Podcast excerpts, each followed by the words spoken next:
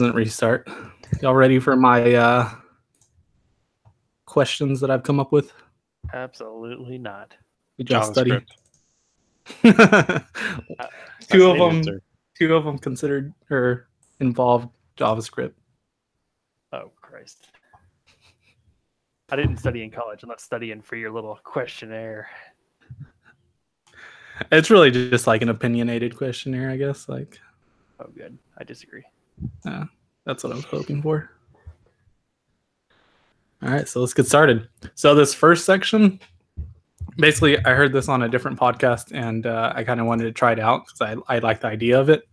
I'm going to give y'all some like topics and like basically like a buzzword, I guess, and you can either say overrated, underrated, or just fine. Uh, and uh, I guess give like a small explanation. All right. You got the rules? That's Yeah. complicated. All right. So the first one is contributing to open source. Justin, you first. Overrated. No, I no. I, well, I, I'm not sure how to answer that. Um, So like advice like uh people give like beginners and stuff a lot is contribute to open source. okay. Overrated, underrated, or um just fine. I have to imagine it's pretty valuable. It's not something I've ever actually done. Um, but I can see all the benefits in exposing yourself to a significant audience of different programmers and different styles and different languages. So, I mean, yeah, it has to be it has to be valuable. So overrated, underrated, or just fine. Just let's say just fine by your voting system. Okay. How about you, Jack? I think as a advice to beginners, I would say it's overrated. A lot of open source, I mean, all your pull requests would get rejected. I mean, your beginner level code is probably not up to snuff of what that maintainer wants. Um, but I think once you're beyond the beginner level, it's underrated. You should do it more often. Ah, I like you think that it's a- answer. you- you think it's a bad thing to get rejected a bunch of times? I mean, that's def you're definitely going to learn. If you're trying to learn to code, I mean, you need to stay motivated. Um, just personally, I would have, I prefer working on my own stuff to learn kind of basic concepts and then, uh, I feel like if you're new, new, new, like you are, you don't have the wherewithal to set up, get, prepare, you know, pull down projects, attempt to make edits. Like if you're that fresh, you're probably doing what you're doing, which is, you know, charting your own project, trying to learn the where, like trying to learn the way of the road, so to speak. I think if you find that you've plateaued, you need to go do something else. But if you're still trending upwards and that you're getting better, then I think just keep doing what you're doing, even if it's your own project. Okay. Omar? Omar? Am I on mute? Oh, there we go. Uh, yeah. Uh, for me, I think it's a little overrated. Um, I, I kind of liked what Jax was saying at the beginning. Uh, it's overrated for like new beginners, um, but maybe a little underrated to just fine for people who actually have experience. But yeah.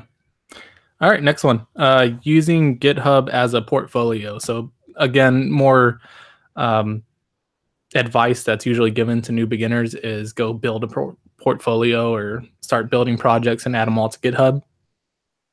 Uh, Jack, we'll start with you on this one.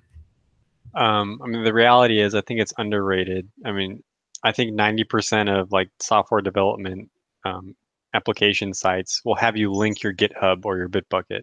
And so, as an individual, if you don't have like a portfolio like that, you're kind of shooting yourself in the foot. But, um, well, I guess that's all I'll say. So it's it's rated just fine in that. I think you do need one. Yeah, I don't I don't know if it could be overrated.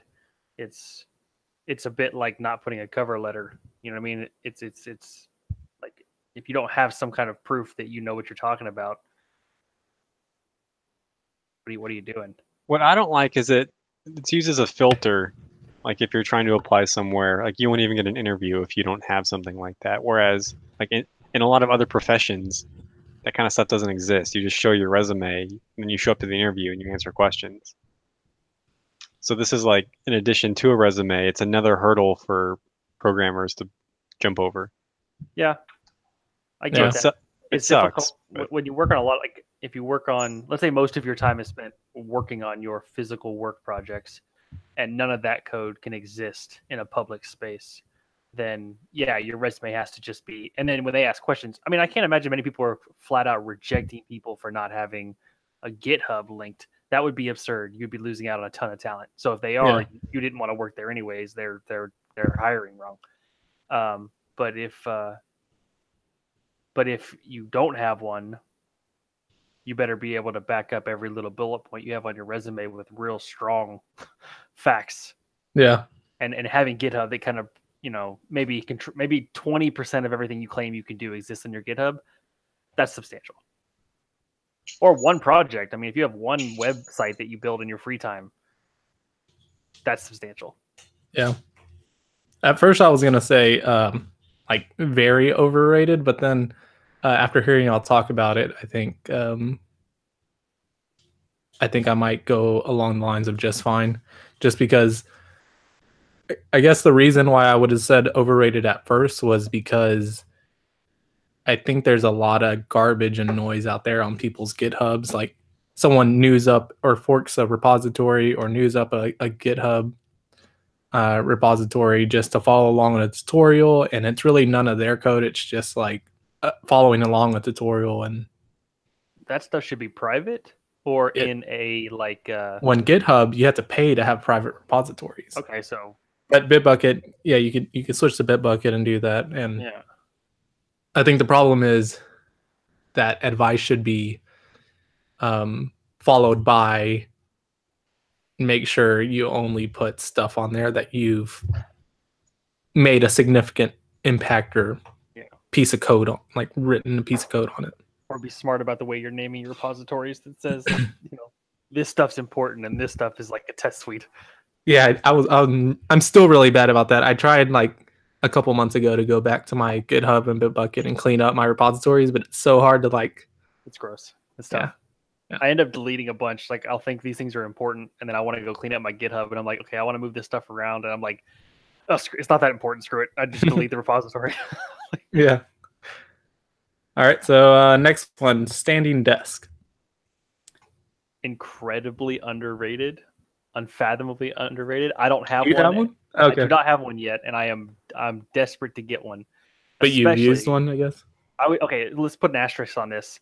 Incredibly underrated for someone like me who works from home, right? I spent I Mm. spent all my time at this desk, and I don't have to get up for much. I don't have to go walk. To, I can't walk to somebody else's room and talk to them or anything like that.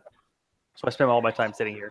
So yeah, being able to like stand up, move all my stuff up, and kind of stand there for a while, maybe an hour, and then sit back down for an hour. I desperately want that. Jack. I've never had one. I feel like they're rated appropriately. I'd like to try one out, but I feel like it might suck after a very short time. My only concern is cable management. Yeah, it does get kind of uh, ugly. I guess it depends on on the type of standing desk you have. Like, so the one I have is you you manually or it sits on top of a normal desk and you can pull it up and down so you can sit and stand. Yeah. The one like Dusty has, the whole desk rises up and down. So Which is better? yeah, on Dusty's he he can his cable management's perfect because it kind of it hides along with the desk or goes with the desk, whereas mine it kind of droops off the back of the stand thing. hmm So I have a dev- I have like a, an Android device like on top of my standing desk. So every time I lift it up, I have to be really careful that I don't pull it too hard, or else the the Android player will just fall off the back. I think Okay. buying a dedicated standing desk that you can move vertically is overrated compared to some wood, like a box. A box oh that you can put your computer on. Yeah. yeah, yeah. I used to do that. It it worked fine. I mean, I liked it. Uh, okay. So next one. Uh, first language to learn. Well, Overrated. maybe I wasn't really thinking this one through, but like I um, disagree. The Perfect. importance of starting with a specific language, insert language here. Overrated, underrated, does it matter? it has to matter a little, but I don't know how to. I don't know how to rank that in your system. It, It has, has to. to ma- matter a little. yeah, it has to. Which one you pick? uh, We've had this conversation before. Which one you pick favors the way you're going to code the rest of your career pretty heavily, unless Yeah, you so I guess- learn one for a year and then all of a sudden you switch to a job where you do something completely different for six years. Yeah, the way you would you would uh answer it depends on how you view the developer world sees the importance of a first language. Like do you think a lot of developers put a lot of emphasis on the first language that you learn or don't really care what the first language you learn is? I think everyone should suffer through C for their first language. Period. Because so then uh, underrated I think would be your answer. that's the answer. Or maybe just fine. I think even if you're planning on well, the only people it's tough, right? There's so many avenues you can program. You could be a web programmer your entire life and you never have to do anything but JavaScript and your life is so easy. Or you could be some kind of embedded programmer who is is literally sweating every single byte that they uh new up for whatever they're writing. So as far as like you know, standard bachelor degree programming, I think everybody should go through C++. Yeah, I think Jack? learning a low level language is underrated. Like if you just start out high level, you don't learn a lot of a lot of the whys to what you you're doing. You don't think about the memory that you're allocating. You don't think about what a pointer and what a reference. You, like you may not have to know what those are, but Mhm. but knowing what those are is significant in kind of your whole knowledge of what you're doing when you're writing software. Yeah. I don't know if you should start with a low level language, but learning one relatively early I think is good. I, Yeah. Well, I, I agree. 'cause So- my my first semester was Java. So for the first semester, it was Java, and everything seemed like it was super easy. And I think that's lower language than most. I mean, it's it's obviously not a low level language, but it's not a high level. La- well, it's not. Yeah, it's a like- high level language depending on who you ask, but it's not one of the highest level languages. Like, Like if to half me, the world's primary language is JavaScript, then yeah, Java would be lower level. yeah, well, I don't know. To yeah, it's like a Java at medium level, was even like though a- people don't really say that or it's like a it nice that. introductory because it's like, oh, I can kind of read what most of this says. You know, like it's like that very English readable. and C sharp's basically a clone of Java, so really, they're both kind of like a Yeah. Just with different features and different. Very much like, oh, this is like showing, like kind of pulling the rug out from under you. It's like, oh, this is how nice programming could be one day. Oh, but you're gonna learn C++. yeah. Yeah, so I would say it's mm, a little bit overrated, maybe, depending on what group of developers you look at. I would say, again, my answers kind of changed from hearing y'all talk. the uh, benefit of going last. That's kind of the point, though. Um, Yeah. Uh, so my my view on this has changed to I think maybe you should take a few weeks to and learn like a, a higher level language like say JavaScript or even Python or some kind of scripting language. Get the basics of like control flow of like a of a programming language or kind of an overview of programming languages and then move to something a little bit lower language lower level like Java, C sharp, or C. So learn how to think logically and then learn the And then go in depth. Yeah, go in depth and learn a bigger or a lower level language. Because And that answer has come after listening to y'all. Before logical that, thinking applies it for every language. And I feel like just tackle that. Yeah. If you can't tackle that by itself, that's a good idea. Yeah. All right. So next one is uh, JavaScript. Um, I'll go first. I think it's it's rated fine. I mean, there are a lot of um, libraries out there. And like you can run JavaScript anywhere. I think that's actually pretty cool. I think it gets a lot of hate that you can run like um, a web server using JavaScript with Node. and then run the web page with JavaScript using whatever front end framework you want. Um, it's good. Yeah, I think the more interesting question would have been JavaScript frameworks, and then I would say I'd have a completely different answer. I think that's a little bit further down the Okay. line. JavaScript Yeah. as it is, fine. like not. overrated. Can it be overrated? I mean, Yeah. Well, so my answer w- was kind of overrated and only kind of overrated because I think a lot of my programming technology news comes or a lot of the people that put out or that have popular blogs or put out a lot of tech news and programming news tend to be web developers. So they're like JavaScript fanboys or insert JavaScript framework here fanboys. And it, to me, it te- tends to be overrated. And when they start talking about other programming things like clean code and like uh, certain workflows and things like that, they tend to only think in JavaScript terms. And like, so that's why I think it's overrated. Yeah. All right, next, uh, Node.js. It's kind of along the same lines, but just Node.js and specifically. uh, I know it's my turn to go first, but I feel like if I, I can't, I feel like I can't really vote because I don't use Node.js even semi regularly. So it's a bit difficult to say, oh, it's overrated when I don't know the honest answer to that question. Yeah, I've never developed on Node, and I've run it once to run a web app that somebody else made. It, it seemed to work fine. I've seen it run. I've seen somebody else's project using it. Yeah. I, with absolutely no knowledge, it seems perfect. Fair enough. I think it's a little overrated, but um, probably along the same lines as JavaScript.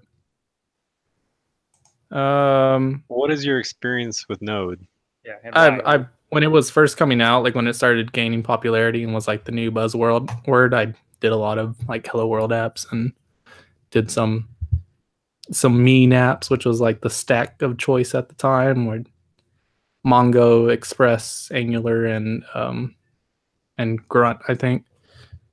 Or I can't remember what. Oh, Node. Yeah, Node was the N. I don't know why I said something with a G, but uh, Grunt. you say grunt.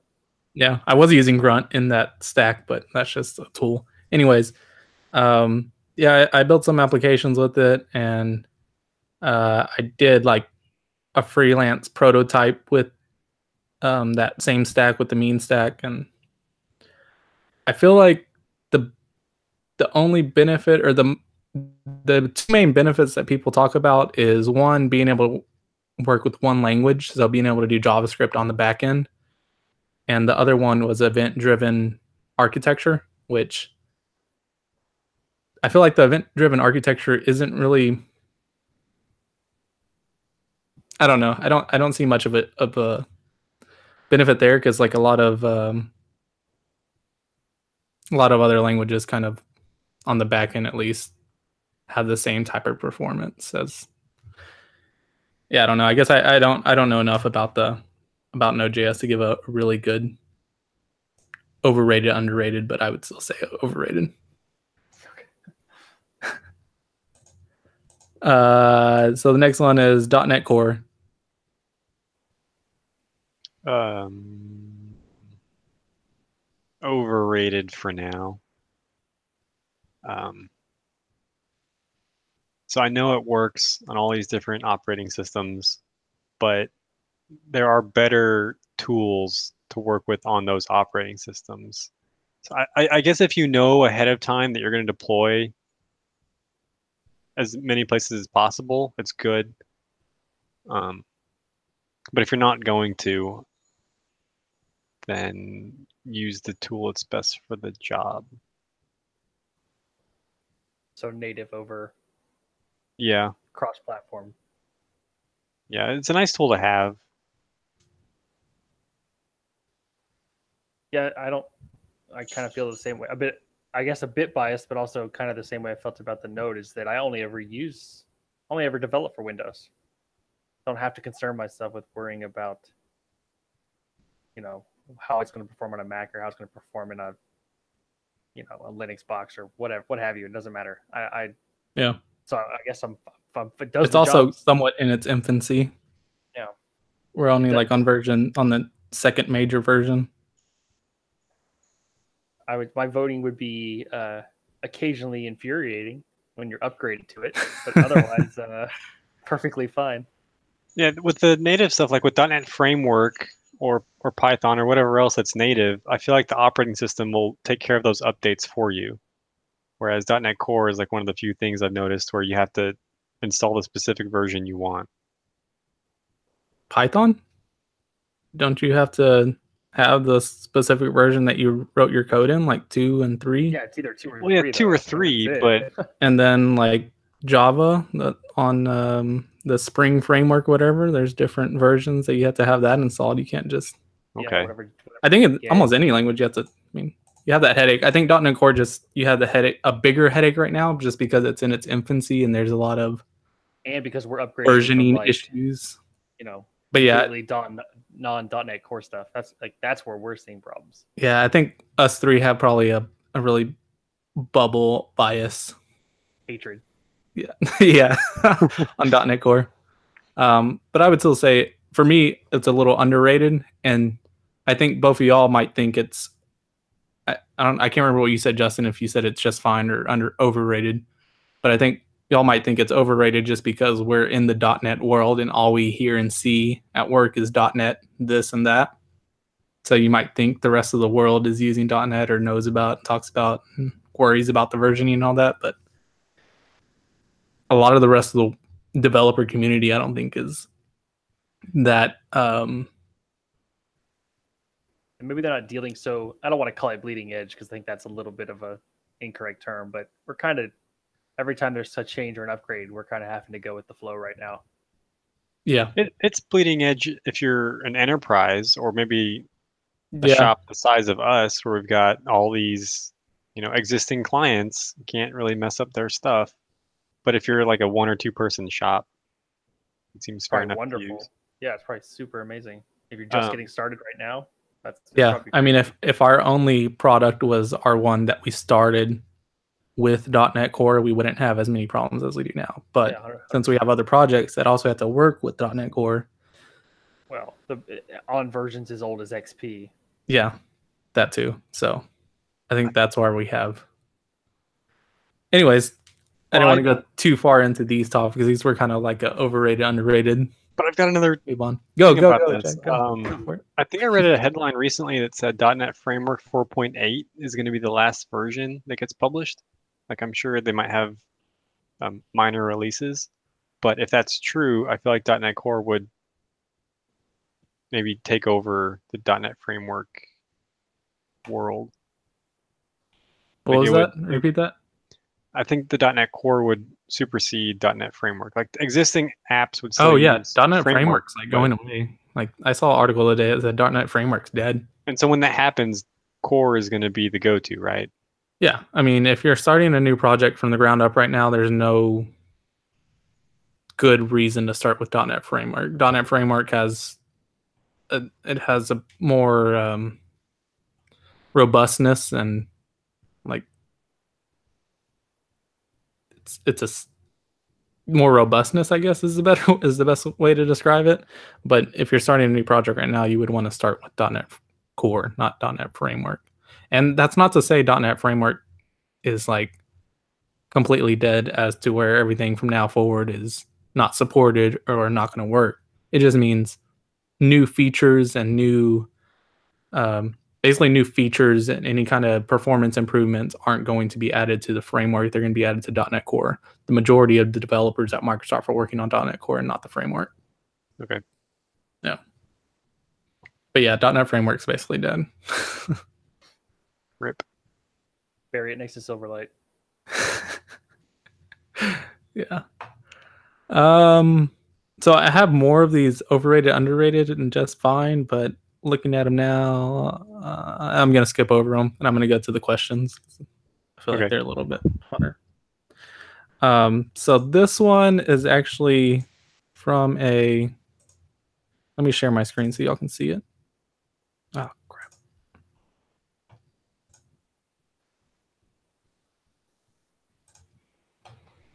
All right, never mind. I'm not going to share my screen. Basically, Twitter's being dumb. Uh, Stencilman tweeted out something about there's in in when the new Windows there's a gaming mode and a presentation mode basically to optimize the operating system for gaming mode and presentation mode they like do stuff on the UI and um, do certain things to make presenting easier or immersive or gaming more immersive or more performant um, etc So it stops downloading updates in the background, right? I would hope so. Um, and so my question to y'all is if you could create a developer mode, what would it be?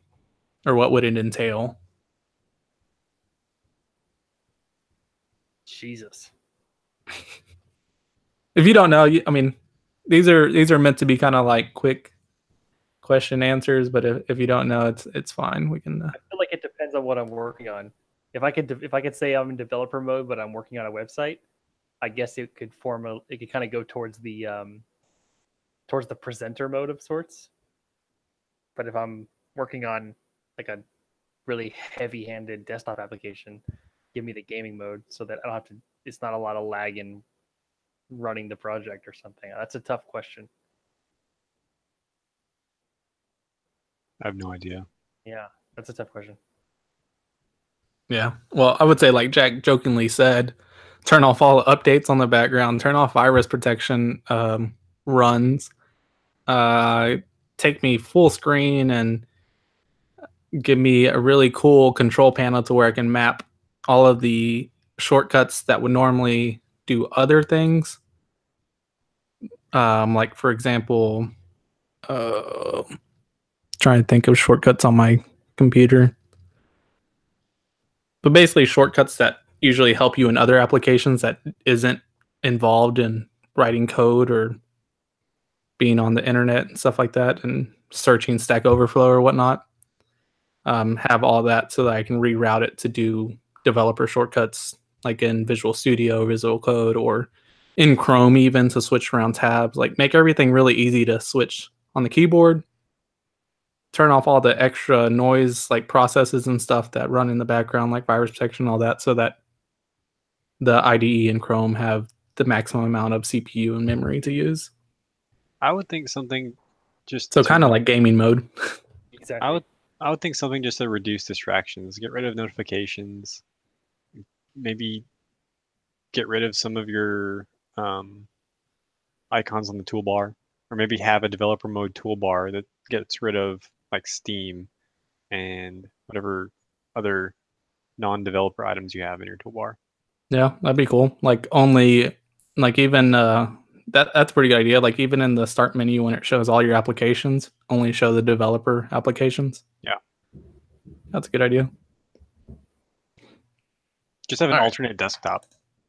Yeah, basically. Uh so next one, what's the best source for learning new technology, language or language or services?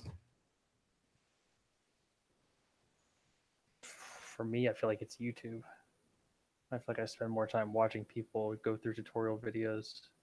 I can just Yeah. lay in bed and just watch a tutorial, a couple tutorial videos, be like, oh, okay, I see the differences. Yeah. Maybe I should frame that a different way. Yeah, like what's your first what's your go-to place or resource whenever you are trying to learn a new technology or language and I think Justin I'm I'm with you. I I default to YouTube most of the time. I mean, I do a quick Google search.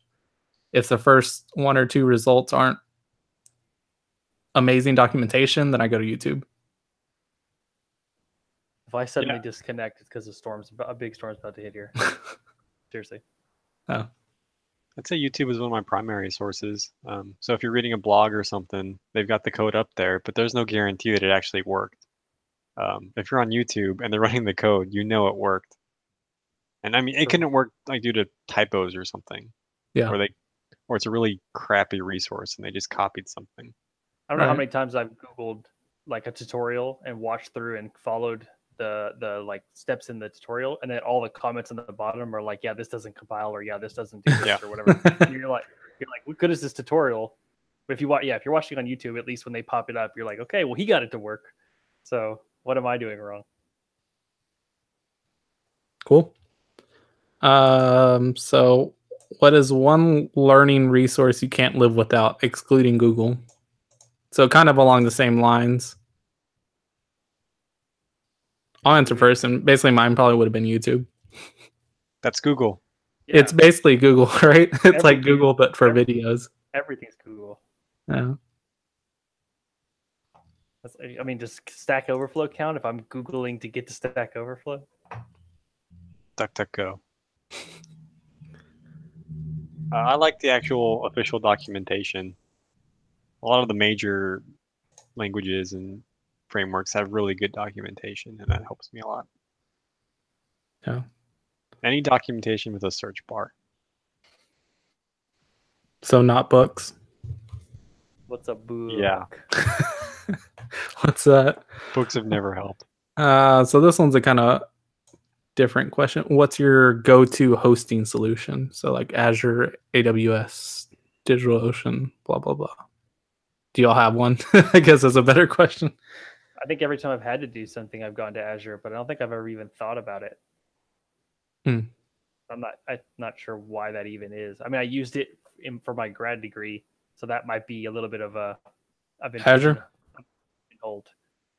Yeah, I've only used DigitalOcean in the past. what is DigitalOcean? Yeah, I think I've, I've used I've used both of those, DigitalOcean and Azure.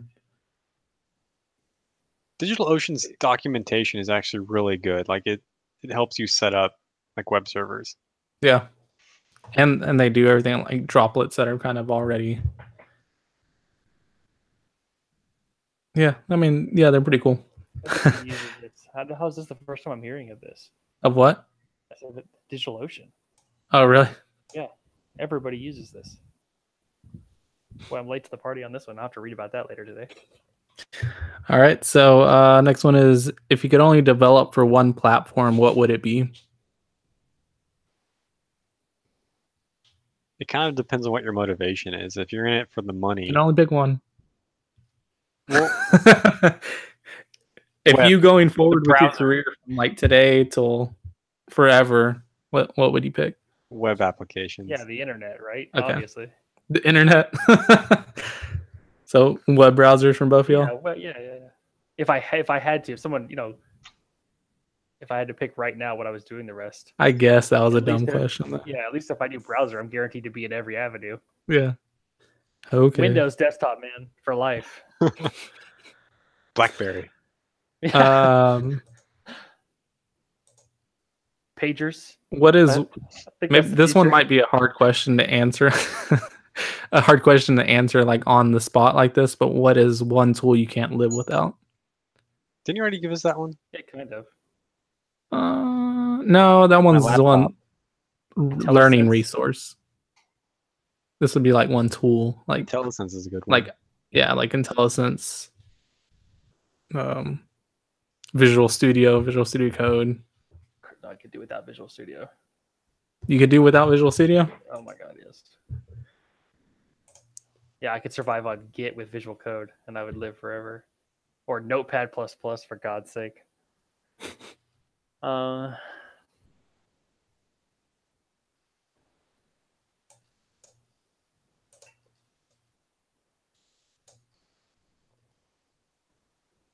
I actually really like my laptop. I'm gonna go with that one. All right, you don't get the internet. Hey, some people would code in like punch cards, right? yeah, 50 years ago. People used to chisel. Yeah, and all they could right? do is like add and divide. Yeah, with 67 note cards, you could get one plus one. Yeah, I don't know. I, I my, my my gut reaction was IntelliSense, so I'm just gonna stick with that because why? All right. Um, what is the best OS for development and why? Maybe I should put this. What's your favorite OS for development and why? But I'm guessing both of you are gonna say Windows. Is that wrong? Uh, I count the Android as as a do you develop on OS on on Android? No, that's what I'm saying. It's not really like. Yeah, what what I mean by like OS is like Linux, Mac, like Ubuntu, Mac, or um, Windows. Ubuntu is my daily driver for most things. Yeah, I enjoyed Ubuntu when I used it. To be honest. Even before Visual Studio Code. Well, you still had things like PyCharm and um, what was the other one? Sublime. Mm. I, uh, yeah, I have to say Windows just because uh, once again, I haven't developed for Mac yet.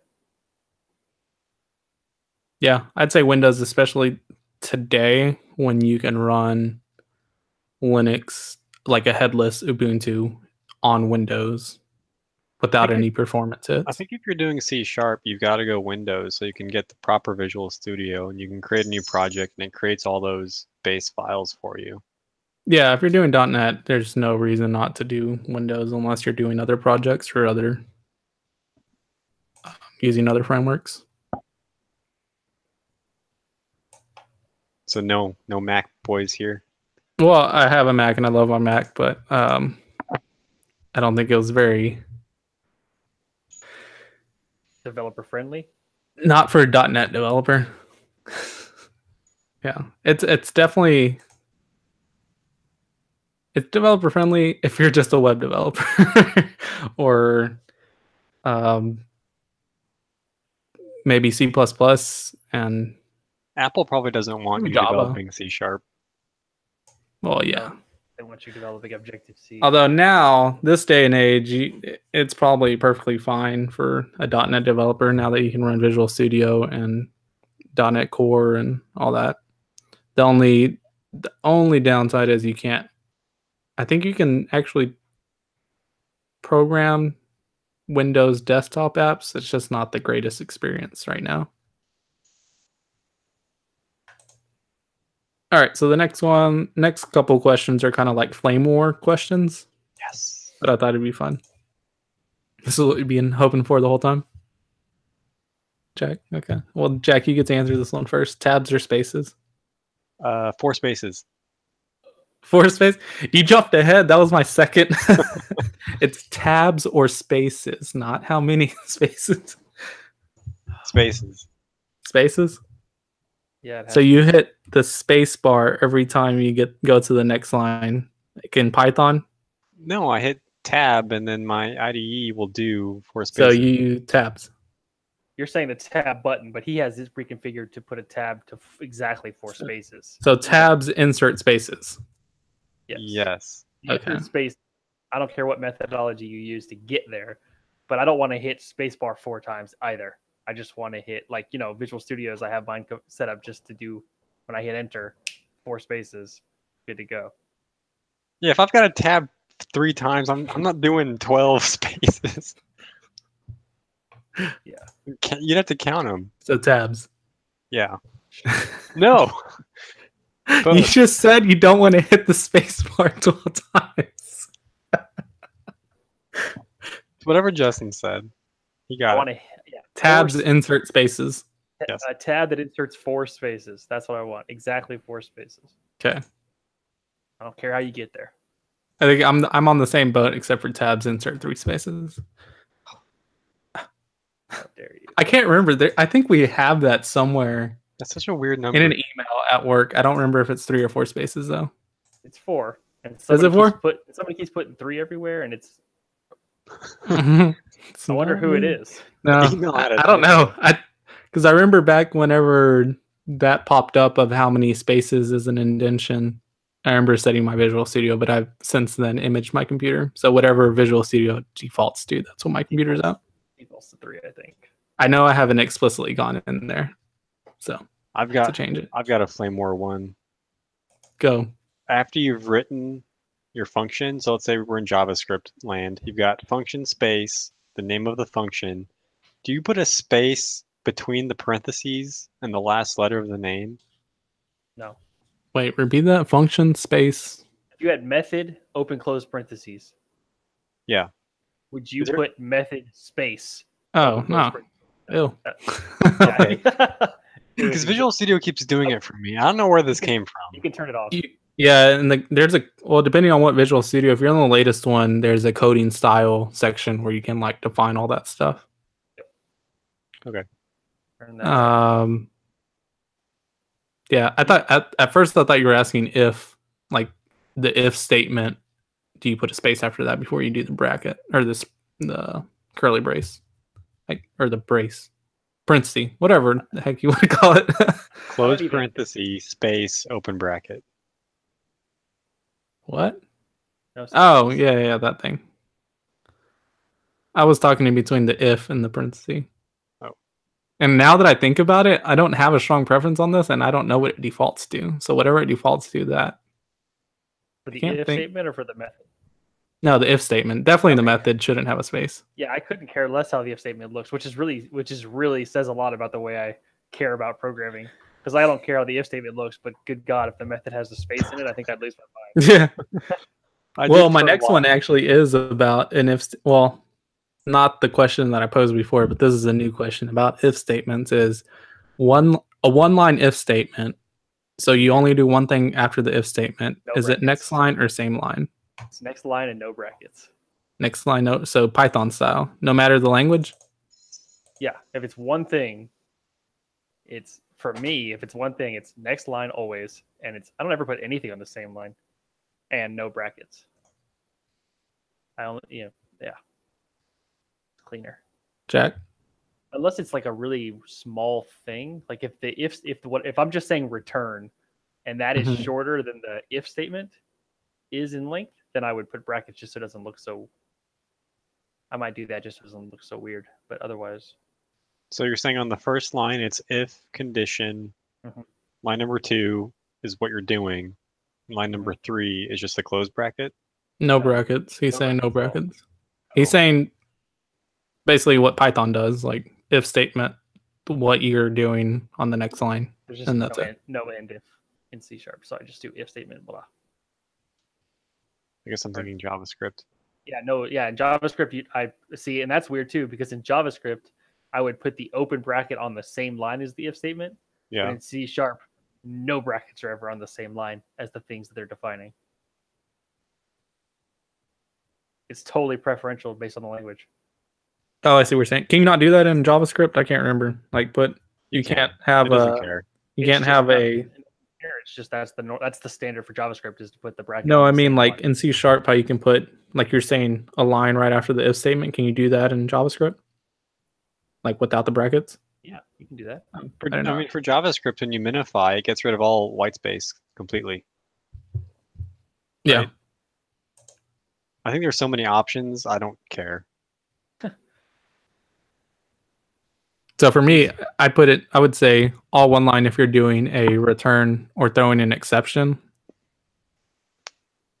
Like if, if it's like a if it's like a true one liner where it's like if like if you're doing validation, like if null or something, something's null, throw exception, or if null, return null, or or if some something blah return null or whatever. I would like say all one line. line. But if you're going to the next line, I was always taught to do brackets just because if someone ever does have to change that line, they can screw up a lot of stuff by like say someone wants to add a log statement to that. Yeah. If they add something above your your um your code, it's going to compile fine, not throw any errors. However, your code that used to be executed right after that if statement is now going to be executed no matter what. The log They're gonna- statement is going to be the only thing. and they're gonna get a bug and they're gonna fix it. Right. uh, I think that's all I have. Anyone else have any questions that they've thought of while we've been doing this? no, but I think I've realized a lot about the way that I program.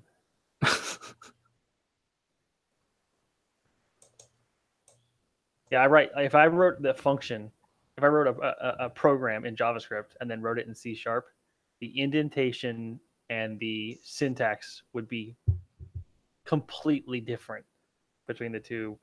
the indentation one? Oh, are you talking about like on if statements and stuff, or on, on- on- yeah, my bracket placement would be different. The way I define statements would be different. Like in JavaScript, I would write th- I would write. Oh well, yeah, because JavaScript has like a, I mean, they have a coding convention. Like you put brackets on the same line as the if statement, whereas C sharp you don't. You put them on the next line. Same thing with Java. Java is kind of more on the same lines as JavaScript. I think. I think they do brackets on the same line. but it makes no difference, right? I Yeah. could do I could write Well- them identically.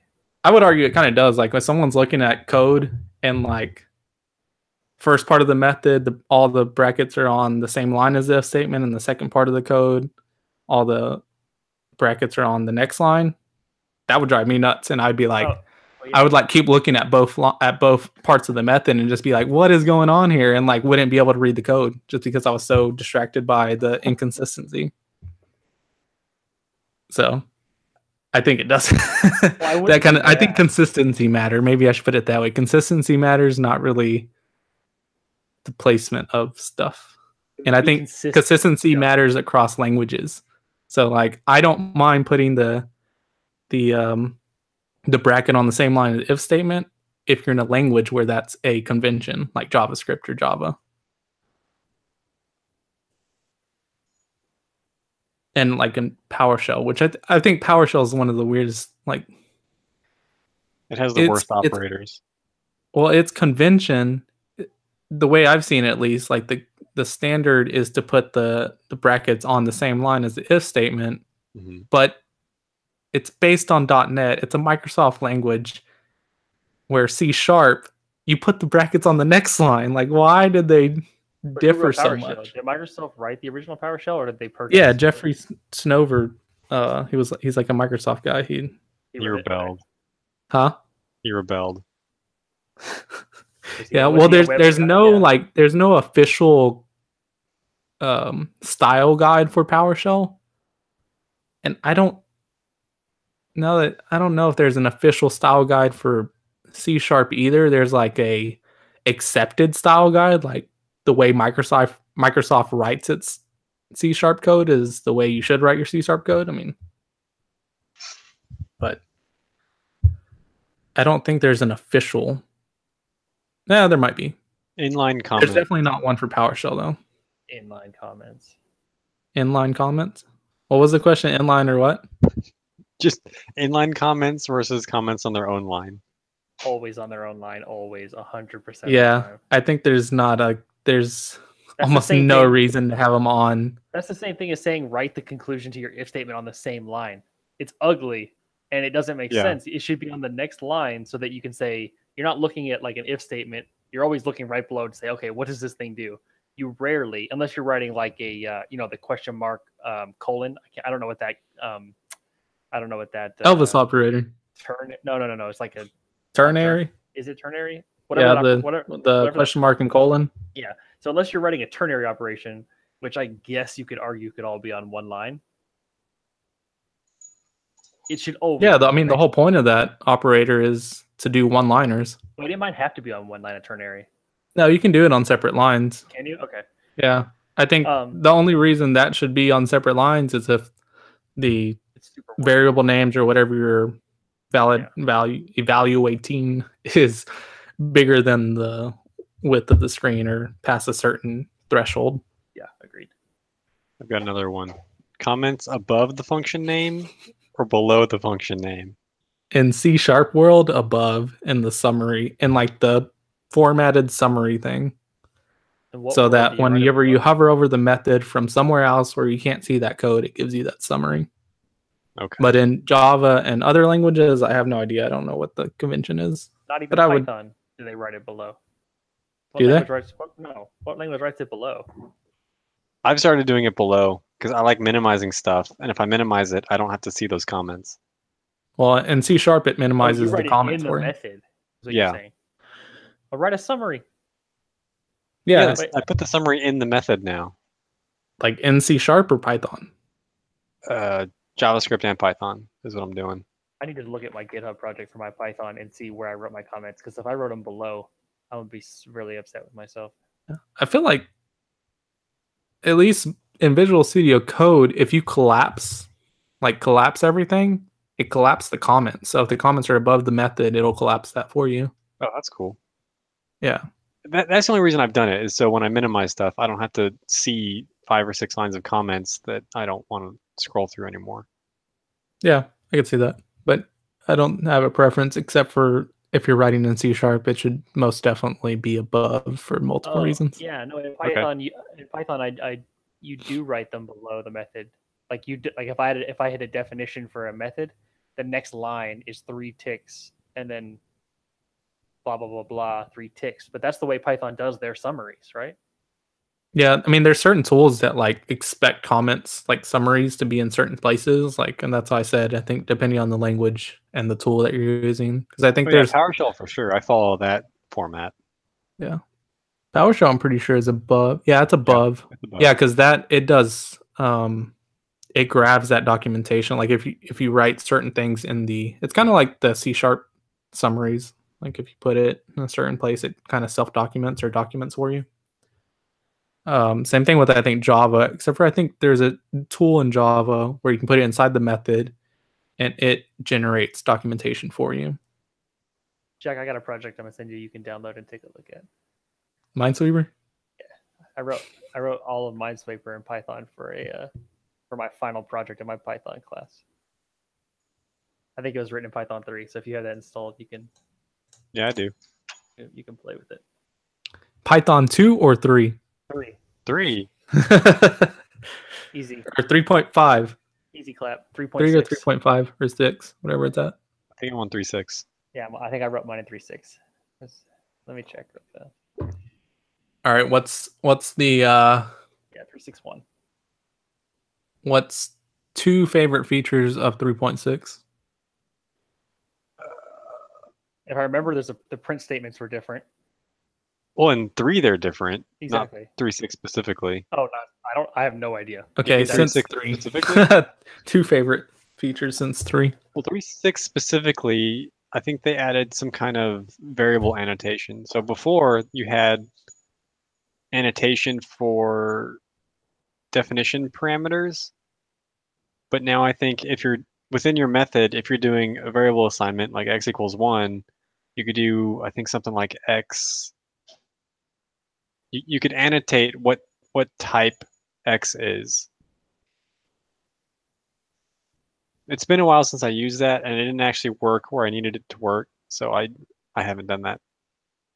Annotate it like documentation only, or like um like for developer documentation, or like annotate like It it's doesn't going to validate for you. type, but if you're like peeking into the the function from somewhere, it'll tell you what type you have. Okay. You're it's expecting. Will that work on like custom types, like a type you've Yes, created? Oh, hmm. like I if you create a class.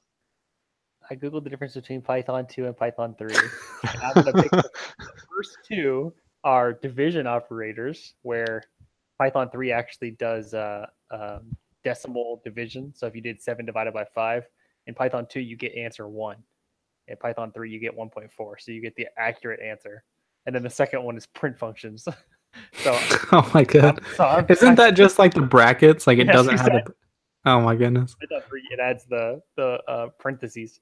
In Python 2, it didn't. That that division thing was actually pretty funny because that's something that like bit me in the ass. Like I was writing some program and wrote a division somewhere. In Python 2.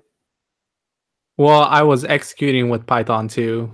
I wasn't. I didn't. I didn't really know at the time like what the heck. I just use because on on uh, Mac Python 2 is installed automatically or like by default.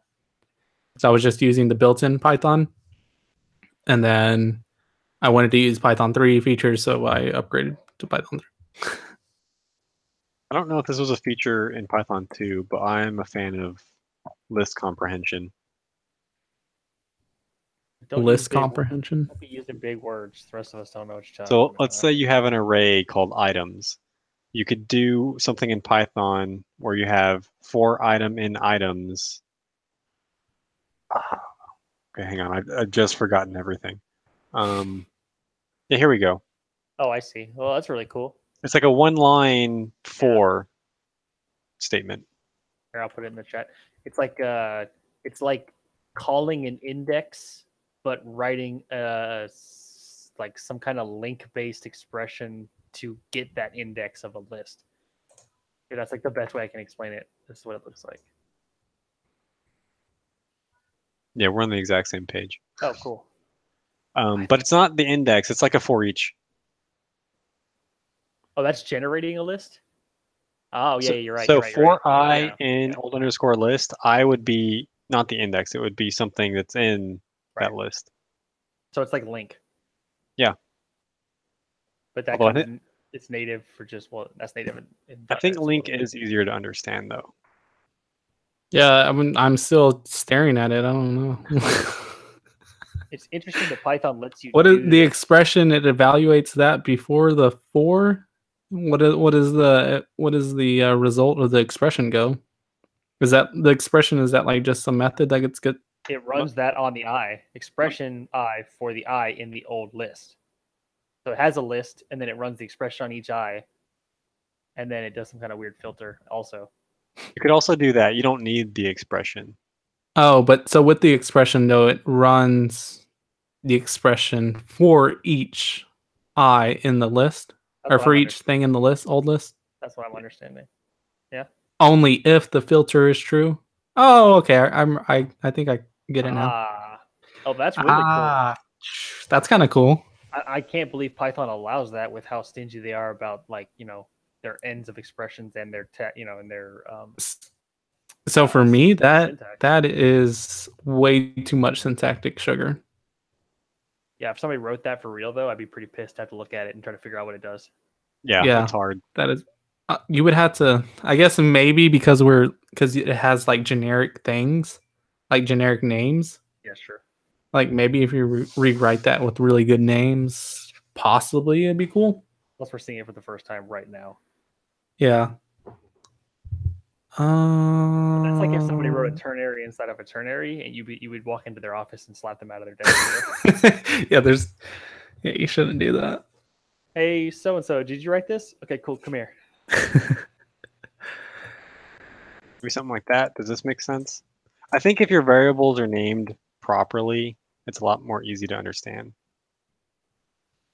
Yeah, but it did like if you would put like you know some method that says eat That doesn't make more around- sense. around the first fruit, that that is equivalent to the one that I copied, right? If I said this, but right here I said like like this, then those There, yeah, that's what I was gonna do. or something. That's equivalent to what to what the first one sent. There you go. That makes a lot more sense. Yeah. So- Eat fruit for yeah, fruit So in for- fruit basket for, for is fruit red. in the fruit basket that is red. Eat it, is what that's saying. And then once you eat it, add it to the red fruit list, which I don't know how that Well, so red fruit should be named like the what you're assigning it to should probably be called eaten fruit or yeah, Yeah. so, yeah, fruit yeah, eaten. fruit co- apple course is what it should be called. okay. Well, you don't know if the fruit's an apple. It could be. I don't know something. else. Here you go, Jack. Check take What? a look at that GitHub link that I just shared. That's written. In, it's written in Python three. All right. Any more flame war questions or crazy Bitbucket or GitHub? Bitbucket or GitHub? Ooh, If it's GitHub is definitely the more popular, and if you, I would put. It's where you'd want to put your open source stuff for sure. If you want other people to see it and contribute, GitHub. If you just want a cloud storage place, Bitbucket, because you get free private repositories. yeah, Bitbucket if you don't want anybody to see what you're working on. Yeah. And not and maybe not even just for secrecy more for keeping the noise out like if you're trying to build a portfolio and you're just working on like a tutorial or something bitbucket's the way to go So Linux versus Windows, Mac versus PC, cloud versus local, blah blah blah. What are you reading I'm just reading through a list of programmer flame wars that they're not good. Fire Monster or coffee? IE ver- coffee Coffee.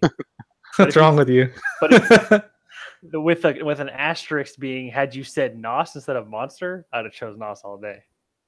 really Oh yes, i think I'm i'm a a monster fan I'm a sucker for whatever the fake artificial flavor is they have in there. Blue for the I, I, I love me some blue flavor.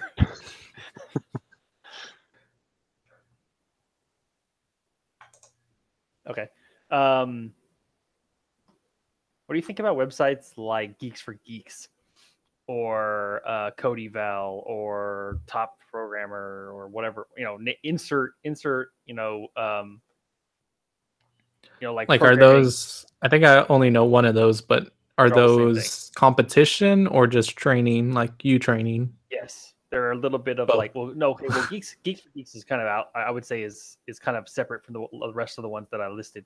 But like, yeah, you know, CodeEval and and and things like that are are like coding challenges um, that have like an easy, medium, hard difficulty. Matter of fact, going back to our question about someone who's a new programmer, that is the ultimate resource for someone who's a new programmer. Is go to Cody CodeEval and start doing every single easy question that's on there with whatever language it is you want to do and then move up to the mediums and then move up to the hards. If you need if you're if you're really wanting to work on projects but you're really bad at thinking up new things to work on that is the, where the money's at right there. That's a good starting point, like to get 100% your feet wet, 100% and you and then hopefully, eventually, before you get too far into that, you'll come up with an idea and start to actually write a project. Or you just i mean it tells you how well how fast it ran. It tells you how well it did against everybody else who submitted and it tells you like how much memory it took. Like you can just learn and and improve just from being on that. Yeah. I've I've never I personally haven't really I mean I've I've done them like maybe like a few challenges on them but I got bored of them or mm-hmm. they're like too academic or some of them are kind of like too mundane at points. you don't really want to do them you don't want to do easy or mediums and even some hards in a language that you're fluent in right? Like if i'm trying to learn let's say let's go back to c++ if i'm trying to learn c++ then i could do you know 40 easies and probably not write much of the same code twice and get a real good feel how i should be defining methods in c++ and then moving to a medium would actually cause me to have to write you know two methods or more that have some you know there's some fluent uh like some flow between them so yeah i wouldn't go do those in c sharp ever because i'd be bored out of my mind Right. It's- Maybe that's where I messed up. it's a bit similar to doing the code advent that we did for christmas like Oh, that was a ton of fun. Yeah. Yeah. I did that in like uh PowerShell most of it and that's where I I think I got on the PowerShell bandwagon. See so you did it in a language that you don't use constantly Mhm. that's it if you want trying to learn a new language go do all go do all the easies or go do like 15 easies 15 mediums and then try to do a couple hards So PowerShell overrated, underrated or just fine. probably underrated i don't use it enough but i know how powerful it is It was Especially for overrated .NET as soon as you showed me that web framework written in Power. You're never gonna let me live that down. no, but Uh, other than that, I think it's a really great tool. I think it's rated fine in my head. yeah, I think it's probably rated. Uh, I think it's underrated for .NET developers, and maybe just overrated, underrated in general. Now that it's cross-platform, like there's PowerShell Core, again, still in its infancy, even more so than .NET Core. Like it's probably not even a year old, I think, but you can run PowerShell on Linux, Mac, Windows. I enjoy not having to compile things. Yeah. I don't like to know that I'm wrong until it all blows up. So, so if I can avoid compiling, then yeah, I'm on board. uh, well, Visual Studio Code does give you like IntelliSense with like some error, like gives you little underlying errors, like, hey, this is probably not going to work or stuff like that. But yeah, you kind of don't know it's gonna if it's gonna work or not until you've done it, which kind of sucks. no, too much. Wild West, man.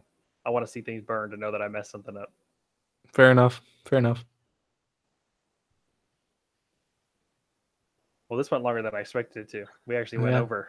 We're Yeah. ten minutes over. I think I enjoyed this one the most.